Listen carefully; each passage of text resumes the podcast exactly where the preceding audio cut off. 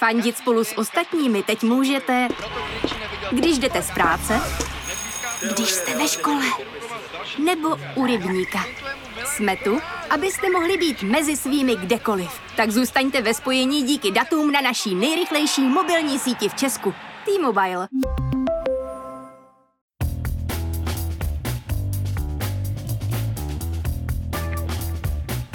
Právě jste si zapnuli stopáž. Páteční podcast z pravodajského serveru Seznam zprávy. Mé jméno je Jan Kordovský a tenhle týden se toho stalo až neuvěřitelně moc. Ale než bychom to stihli sestříhat, všechno bude zase úplně jinak. Takže jsem nakonec zvolil trvanlivější téma. V dnešní stopáži si tak můžete poslechnout můj rozhovor s Richardem Drurym, kurátorem Kutnohorské galerie Gask, o tom, jak se galeriím u nás i ve světě daří otvírat své brány po roce a půl trvající pandemii. Ale ještě předtím jsem pro vás jako každý pátek vybral přehled těch, alespoň podle mě, nejzajímavějších zpráv z uplynulého týdne.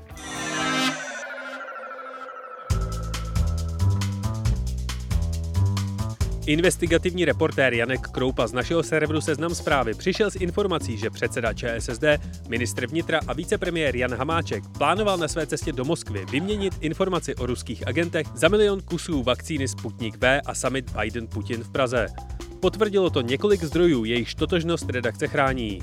Hamáček Kroupovo tvrzení popírá a seznam chce žalovat, ale zároveň není schopen srozumitelně vysvětlit, proč chtěl letět do Moskvy, i když tou dobou už věděl o zapojení ruských agentů do výbuchu vrbětického skladu. Okolnostmi avizované a později zrušené cesty do Moskvy se začaly zabývat detektivové Národní centrály proti organizovanému zločinu.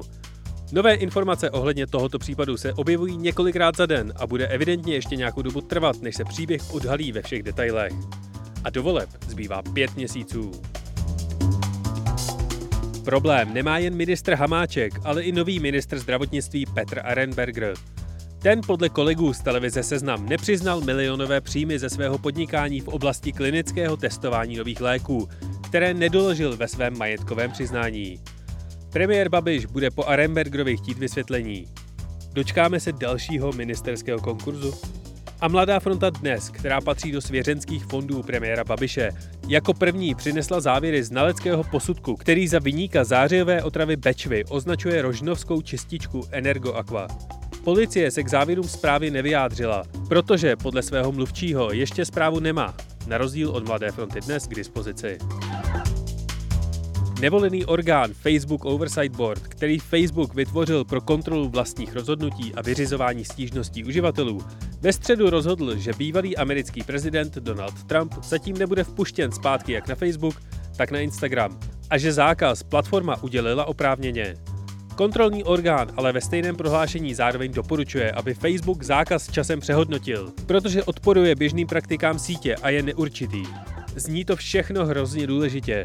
Dokud si neuvědomíte, že se soukromá firma, která kontroluje tok informací k 2,8 miliardě lidí na světě, navenek tváří, že její vlastní komise může o čemkoliv rozhodovat nezávisle nebo správně.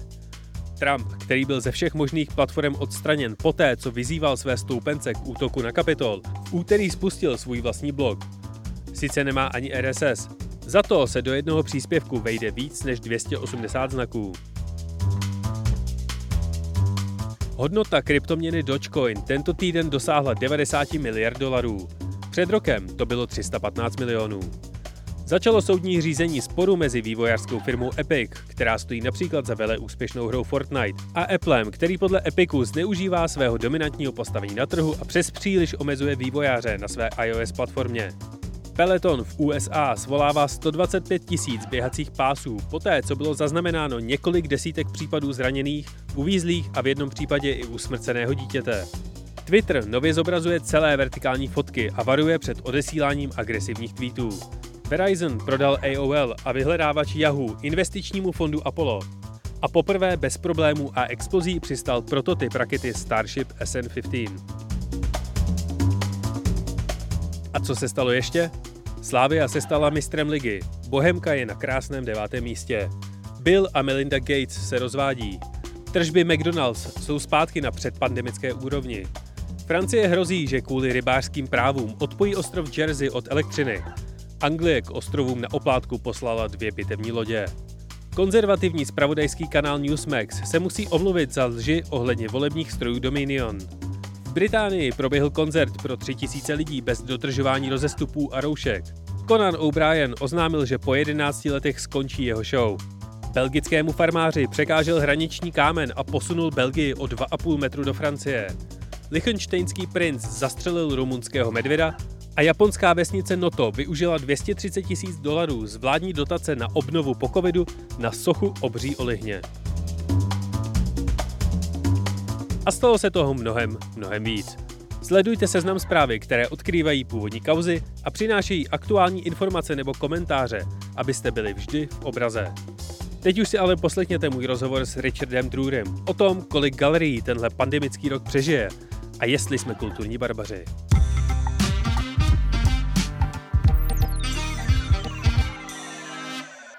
Hostem stopáže je dnes Richard Drury, historik umění a vedoucí kurátor galerie středočeského kraje Gask v Kutné hoře.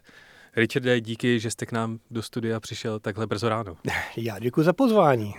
Já jsem na BBC včera viděl výborný článek uh, The Secret Life of Museums During Lockdown, kde muzejní a galerijní pracovníci hodně vtipně popisují, co se děje za zdmi zavřených muzeí a docela zajímavé tam bylo, že za něk, nebo některým těm zaměstnancům, tak ty návštěvníci vlastně ani moc nechybí.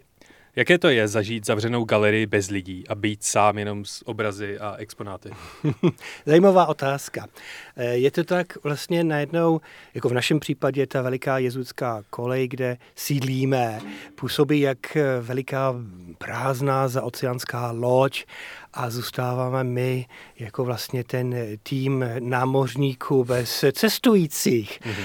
Ale musím říct, že vlastně takovéto zvláštní období, který jsme teď zažili, nám sloužilo k tomu, eh, ne, abychom byli zalezli a nepřemýšleli. Hodně, musím říct, jako mluvím o pracovnicích eh, GASK, hodně jsme se scházeli a přemýšleli, na čem jsme, mm-hmm. kam míříme, o čem vlastně je naše profese pomalu. Tak jsme procházeli úžasně intenzivním obdobím jako vlastně přemýšleli sami nad sebou. Mm. Abychom, když už otevíráme teď, abychom tu galerii otevřeli tak trochu jako s novou energií, s novou vizí, tak, aby diváci pochopili, že když je galerie zavřená, zdaleka neznamená, že obrazy e, spějí na, na, na stěnách a kurátoři jsou zalezli a sledují fotbal doma. To v žádném případě.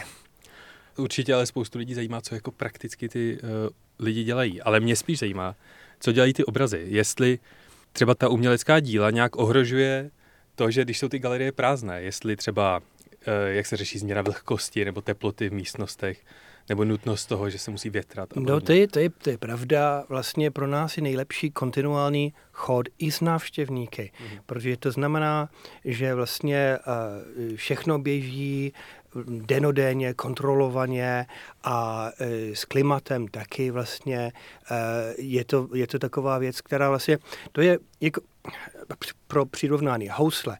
Když se nehraje na housli dlouho, mm-hmm.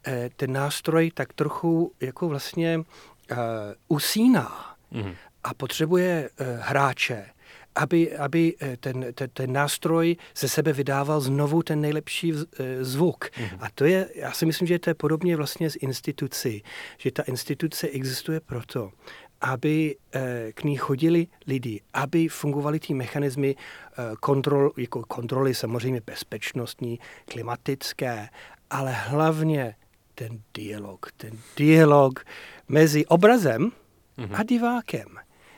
Protože vlastně tam je ta věc, že v období útlumu teď jsme dávali uh, gask spoustu věcí online, o tom můžeme samozřejmě ještě mluvit, mm-hmm. ale musím říct, i když přistupňujeme spoustu věcí jako přes Instagram a online, přes webové stránky, to nás vlastně vrací k tomu, že i my jsme vlastně hlavně od toho, že přijde člověk, stojí u nás před uměleckým dílem mhm. a zažívá to umělecké dílo v reálu.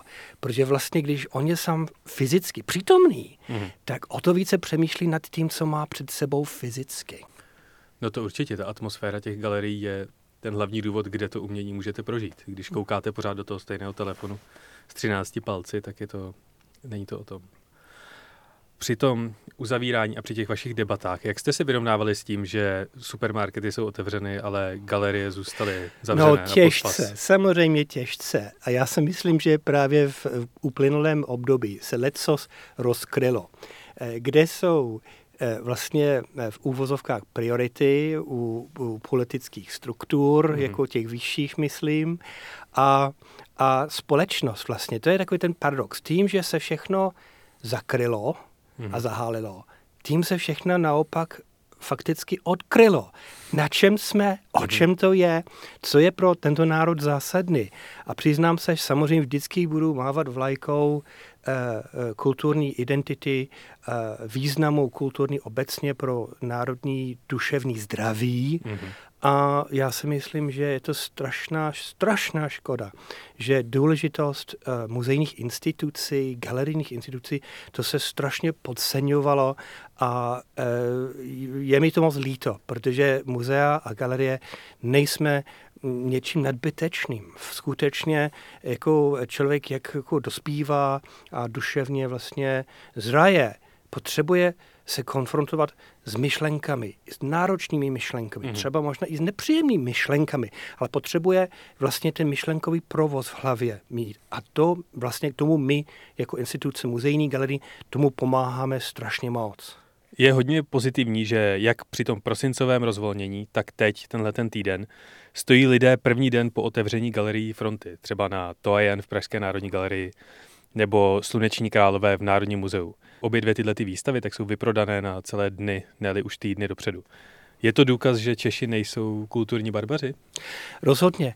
Já mám za to, že český, český národ je inteligentní a kulturní. A aniž by možná vědomě vlastně pocitovali v prvním okamžiku nedostatek, že já nevím, první týden, druhý týden, ale můžu vám říct po týdnech a dalších týdnech ten hlad, ta žízeň, ta touha mm. zažívat právě uměný nebo muzejní, uh, já nevím, inspirující předměty, jako egyptská výstava třeba. Jako, já si myslím, že jestli někdo tou, to, vlastně uh, touží po, po, po hospodě, tak v duševní rovině, já si myslím, že je, tisíce a tisíce a tisíce lidí vlastně toužili po uh, pocitu duševního naplnění. Mm-hmm. Liší se nějak vztah Čechů a Britů k umění? Bránili si nebo podporovali kulturní instituce během lockdownu Britové nějakým osobitým způsobem?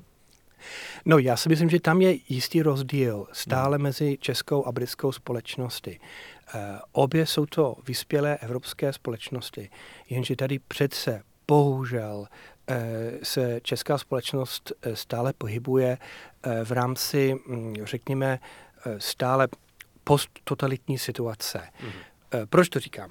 Eh, jestli v Británii eh, společnost mohla žít kontinuálním nepřerušeným způsobem, okupace nebyly, převraty nebyly, mm-hmm. tak díky té kontinuitě britská společnost žije velmi živým komunitním občanským životem. Mm-hmm.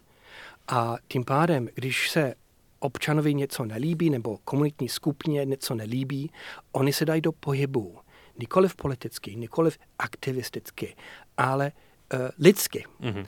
Já vidím, že něco nehraje jako, jako v kontextu společenském kolem sebe, musím proto něco udělat. Tak dám dohromady nějakou skupinku, budeme komunikovat a budeme komunikovat s úřady o tom a tady to strašně chybí stále. Jsou samozřejmě řada úžasných uskupení a, a je úsilí tím směrem, ale myslím si, že právě v lockdownu mm-hmm. se ukázalo, kde je ten zásadní rozdíl, že jestli v Británii lidi mohli reflektovat a, a vlastně dělat něco pro to, aby se ta situace zlepšila.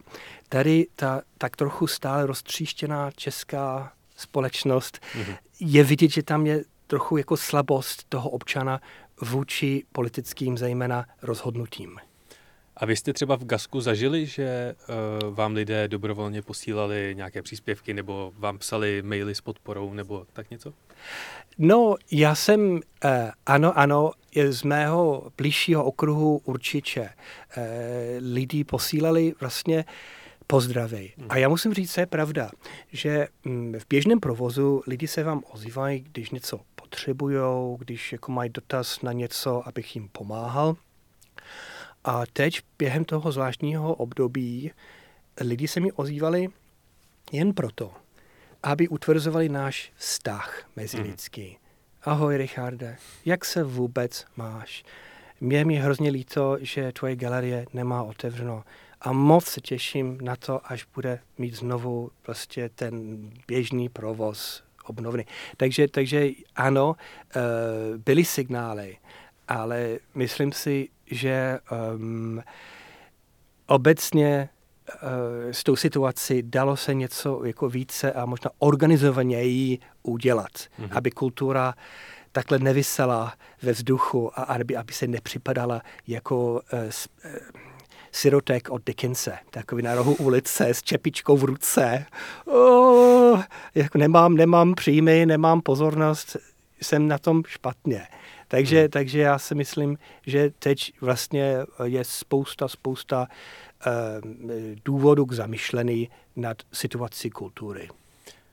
Já když jdu do galerie, tak většinou když mě ta výstava baví, tak uh, tam chci strávit hrozně moc času, nebo tam strávím hrozně moc času. Jak to teď prakticky vypadá s těmi nařízeními a opatřeními, které vy musíte dodržovat? Když vejdu do galerie, musím do 90 minut odejít, anebo si tam můžu chodit, jak dlouho chci a prostě ty, co čekají ve frontě, tak musí počkat. No, nechci samozřejmě slibovat nemožné mm. a pak zítra zjistím, že příkazy jsou jiné, ale jak funguje KASK v tak krásné veliké jezuitské kolej. Ty odstupy, to mm. není vůbec problém. Věřím, že Národní muzeum, jejich egyptská výstava, tam budou davy a davy, to bude složitější, ale my jsme muzeum moderního a současného umění mm. a věřím, že lidi budou chodit na výstavu, krásnou výstavu scenografa Josefa Svobody, která u nás běží do konce srpna, ale ty odstupy, vlastně dodržovat odstupy, menší skupiny, eh, roušky. Já si myslím, že bychom měli fungovat více, méně normálním způsobem. Ale i kdyby byl problém trochu uvnitř, máme nový poslední projekt, o kterém bych dneska mluvil. No, mm-hmm. jsem tady od toho, abych no. trochu jako prosazoval no, naše novinky. E, dáváme do zahrad za, za jezuitskou kolej mm. současné sochy. Máme nový projekt Kask pod širým nebem. Mm-hmm. A sochy přežijí veškeré povětrnostní podmínky? No, to přežijou rozhodně, a hlavně, aby přežili interaktivní divácký zájem. E, protože e, socha je úžasná věc, mm-hmm. e, stělesňuje, e, jako vlastně vytváří kolem sebe takový dušný, duševný jako prostředí, takovou zónu myšlenkovou a je to strašně přitažlivé pro lidi. A to je dobře, to, to chceme. E, jenže, jenže občas ten zájem může být trochu um, říkám, i aktivní, takže, takže uh, nám jde o to hlavně, aby lidi chodili po zahradách právě v duš, v, ve smyslu toho duševního ozdravování se, aby byli v klidu a tam najdou podnětná, zajímavá hmm. díla, já nevím, od Lukáše Richsteina, od Jiřího Středy, od eh, Dagmar Schubertové um, a od Jindřicha Zeithamla například. Hmm. Takže vlastně ten dialog mezi současným uměním a tím barokním prostředím o tom Gask je. Takže to je vlastně pokračování naší výchozé koncepce. Já když chci jít do galerie, tak si víceméně musím vzít dovolenou, protože jsem od 8 nebo od 9 do řekněme 6, 7 v práci. A o víkendu je tam takový nával, že já to prostě nezvládám. Jinde ve světě tak se třeba v pátek nebo ve čtvrtek prodlužuje otvírací doba třeba do 9 hodin. Proč je to v České republice takový problém, nebo to se to vůbec neděje? No já si myslím, je to, je to problém zbytečný a já si myslím, že galerie by klidně mohly mít otevřeno do večera. Mm-hmm. Zákon tomu nezakaz, nezakazuje. Ehm, je to vlastně o vzájemné vstřícnosti. A je to právě, já si myslím teď, možná eh, po období sebereflexe, jak ze strany institucí, tak ze strany diváků, tak by mohl ten vztah být obnovený v mnohem pozitivnějším duchu. To znamená, galerie by se měla zeptat diváku, co si, pře, jako vlastně, co si představujete, jak byste chtěli, abychom my fungovali. A diváci by mohli vlastně řekněme, jako ve smyslu jako trochu občanské organizovanosti říct, mm-hmm. my jsme skupina lidí, máme zájem o takto nastavenou situaci u vás v galerii. Třeba po stránce večerní, uh, večerních uh, hodin mm-hmm. a, a návštěv.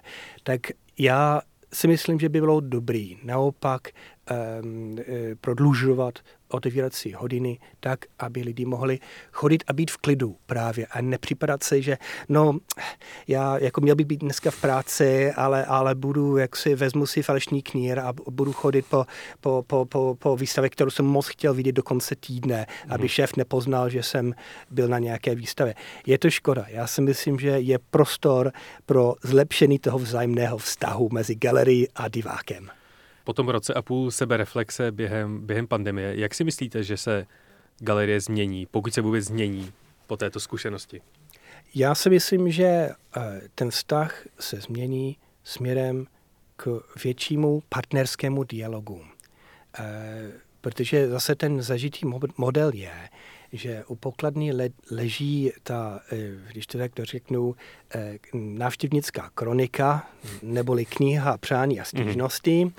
a lidi píšou pochvalné věci nebo věcné stížnosti, ale ten vztah má být o něčem mnohem komplexnějším.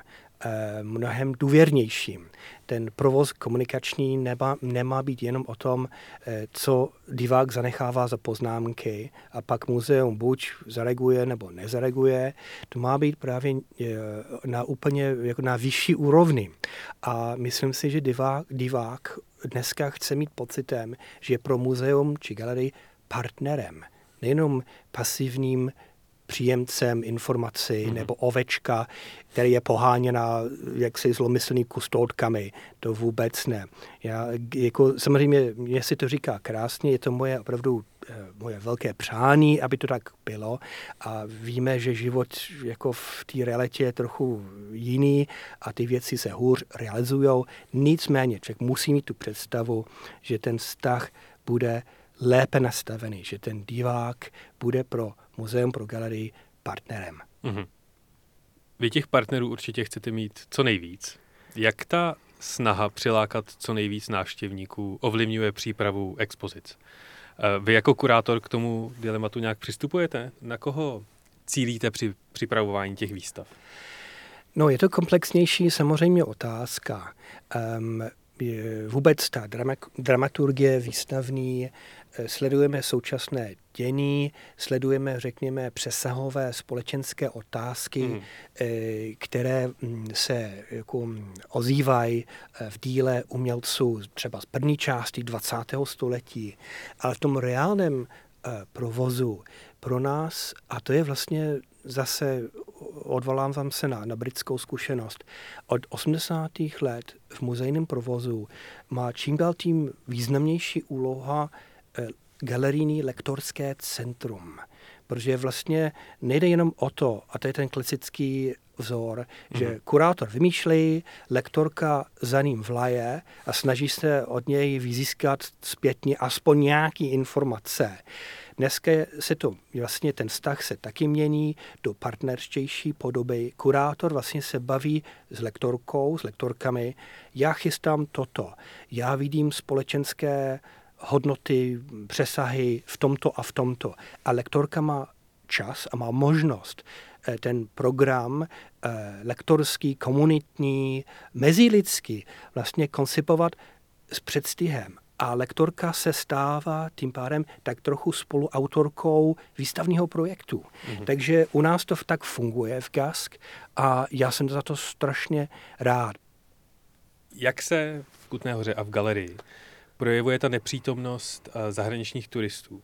Budete se eh, víc soustředit do budoucna na české návštěvníky, nebo podle toho, co říkáte, tak já si myslím, že se na ně soustředíte dávno už teď. Ale hmm. proměnil se ten život v galerii bez zahraničních turistů?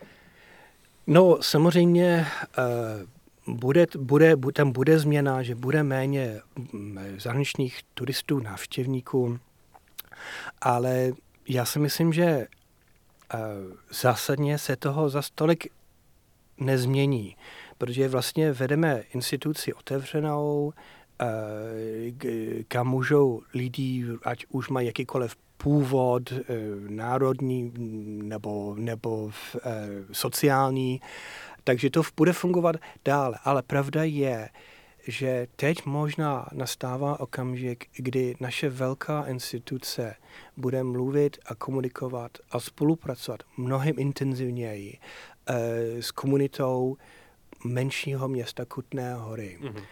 Um, tak si myslím, že doku, jestli dosud jsme fungovali, jako samozřejmě jsme zohledňovali uh, souvislosti s Kutnou horou, ale já si myslím, že od této chvíle ten vztah bude mnohem blížší, mnohem intenzivnější, protože je to vlastně ověřená věc a to platí i pro velké instituce mezinárodní. Pokud nejste schopni komunikovat eh, s komunitou mezi, eh, kolem sebe, mm-hmm. tak nemůžete nejlépe fungovat ani vy. Jako instituce není, eh, já to říkám, není um, uh, UFO, není to nějaká vysměrná loď, která přistane někam. Mm. Musí vlastně v rámci jakéhosi mezilidského ekosystému, musí umět žít se svým bezprostředním uh, okolím a nejen žít, ale prosperovat. Vlastně ty vztahy mají být pozitivní a vstřícné. A myslíte si, že máte jako velká známá galerie v Kutné hoře nějaké zásadní výhody tím, že jste tak regionální? Nedává vám to třeba víc volnosti, než kdybyste byli v Praze? Já si myslím, že je tam, jako, je tam něco krásného. Eh, je to pravda, protože my jsme velkorysá, velká instituce, ale nejsme součástí té pražské kulturní pračky.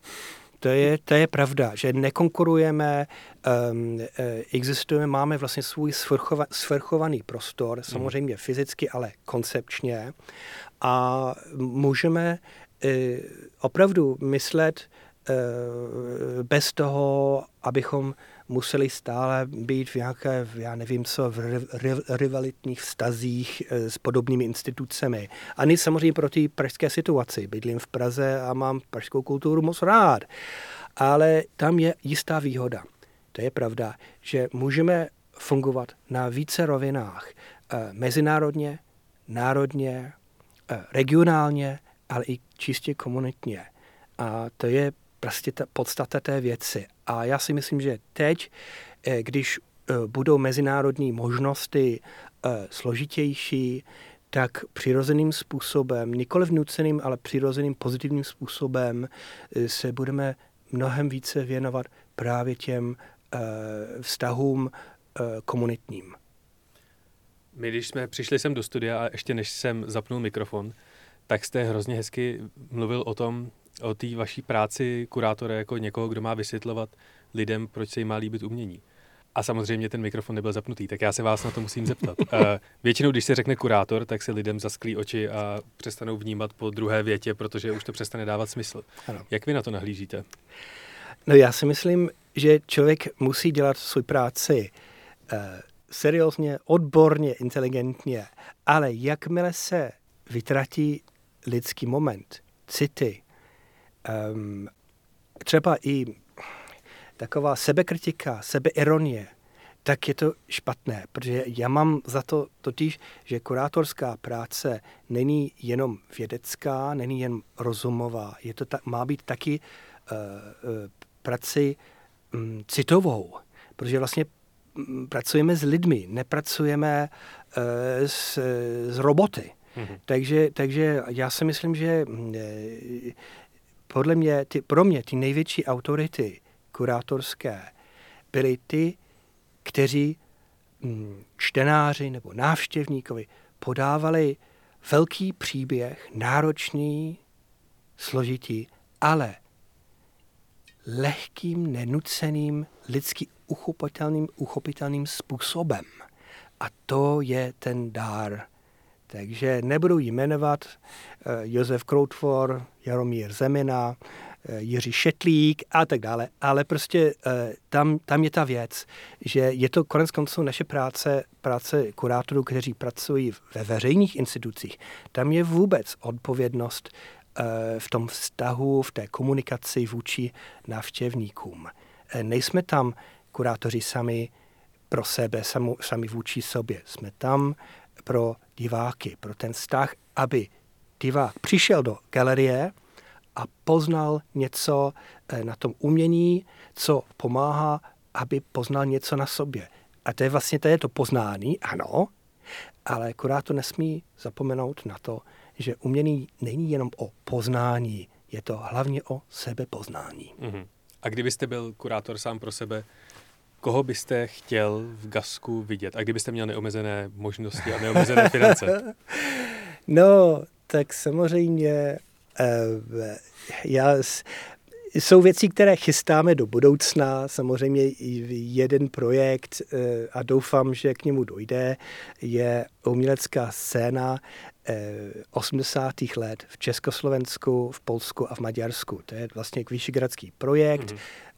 Teď vznikla kniha, publikace, ale rád bych spolu s kolegy z dotyčných států dal dohromady výstavný projekt. To je taková reálnější věc, ale můžu vám říct úplně v té snové rovině.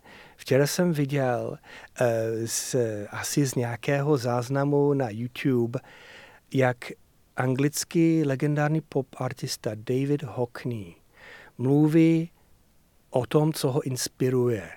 A víme vlastně v posledních letech, nebo od roku 2000, on se inspiroval přírodou, britskou, anglickou přírodou. Já jsem chlap z Yorkshireu, David Hockney taky je chlap mm-hmm. z Yorkshireu, Henry Moore taky, Damien Hirst taky.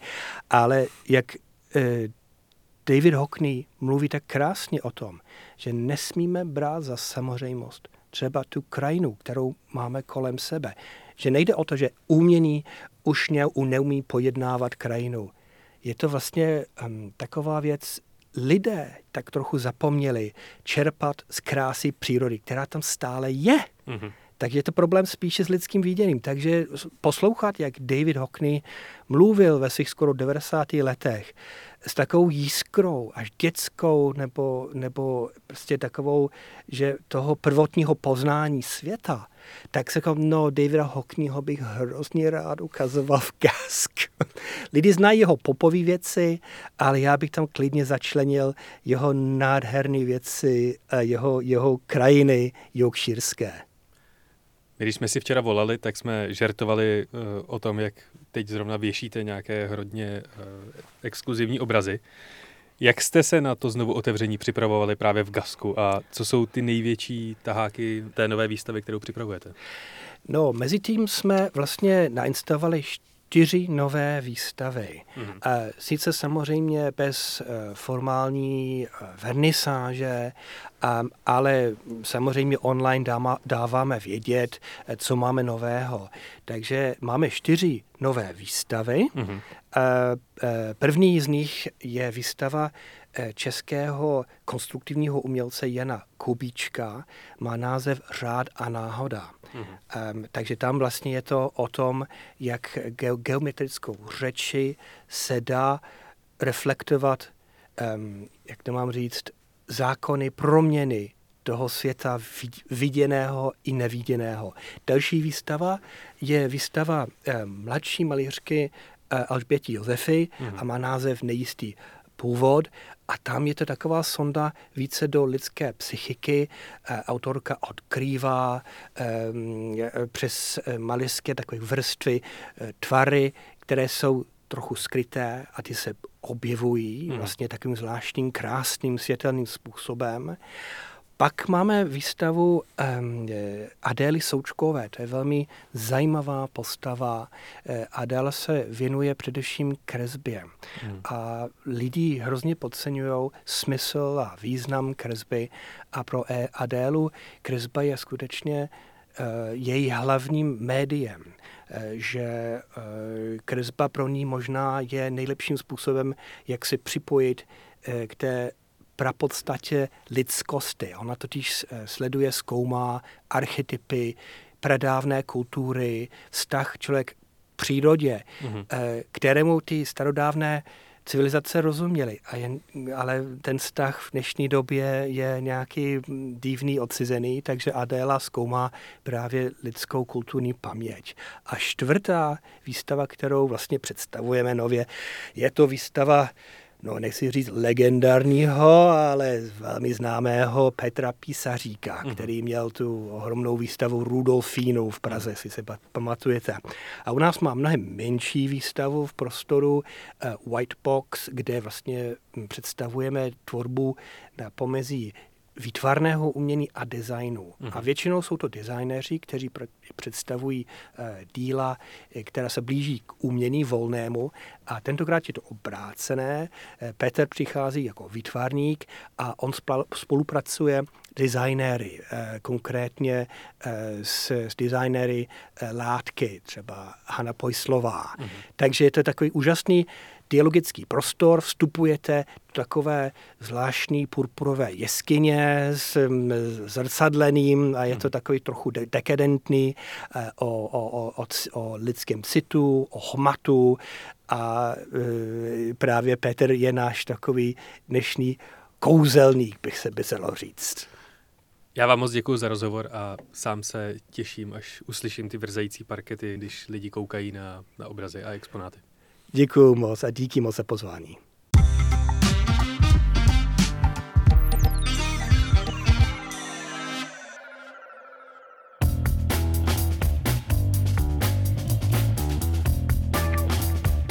A to je ode mě pro tento týden opět vše.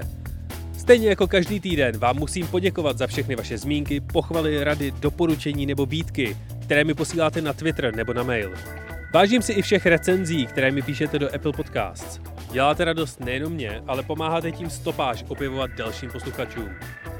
Tenhle týden bych chtěl konkrétně poděkovat všem podepsaným. Lukáši Kovalskému, Kazimátoru, Ladislavu Knéblovi, Tereze Dolejšové a Magdaleně Kristové. Pokud máte jakékoliv doporučení, stížnost, přání nebo třeba pochvalu na kompletní audio tým seznam zpráv, můžete nám napsat na e-mail audio.cz. Loučí se s vámi Jan Kordovský, děkuji vám za poslech, užijte si víkend a příští pátek opět na Seznam zprávách. A náhodný fakt nakonec? V Atlantickém oceánu je místo, kterému se přezdívá Pod Nemo. Nemá to nic společného s animákem od Pixaru, ale s románem Žila Verna 20 000 mil pod mořem. Jde o nejvzdálenější místo od jakékoliv pevniny a v určité části dne je tento bod blíž Mezinárodní vesmírné stanici než jakémukoliv pobřeží a zároveň je to lokace, na kterou jsou naváděny družice a další vesmírné objekty vyřazené z provozu. Pod hladinou oceánu jsou trosky minimálně 260 z nich. Je to totiž místo, kde je nejmenší šance, že někomu přistane zbytek solárního panelu na hlavu.